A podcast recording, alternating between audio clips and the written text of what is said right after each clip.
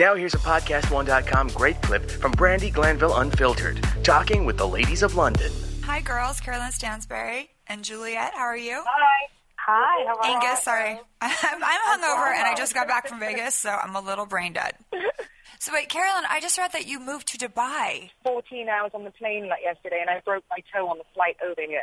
Oh, that's a nightmare. Wait, what? How are you going to do Ladies of London if you're living in Dubai?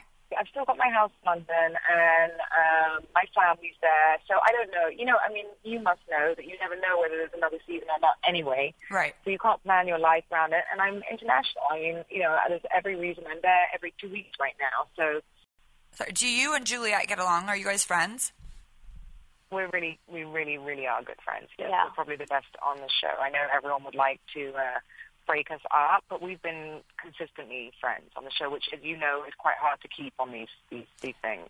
Yes, I know. Yeah. I've, I've watched the show from the fun together. beginning. I'm a big fan of both of yours. I, Caroline, you're my favorite. Don't get mad, Juliet. Sorry, Thank it's just the way it is. It's okay. It's okay.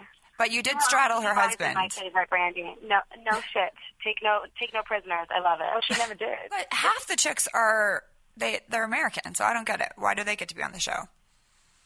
I think it's more um, with the, the Americans trying to fit into British life and us showing them the ins and outs of British life. So it's quite interesting, I guess, to have both perspectives of an American moving into England because it is a closed society and how we how we behave, and we do have different like you know different words and mannerisms. Like if you say fanny here, isn't it like a bottom? And whereas if you say it in England, it's your nunny.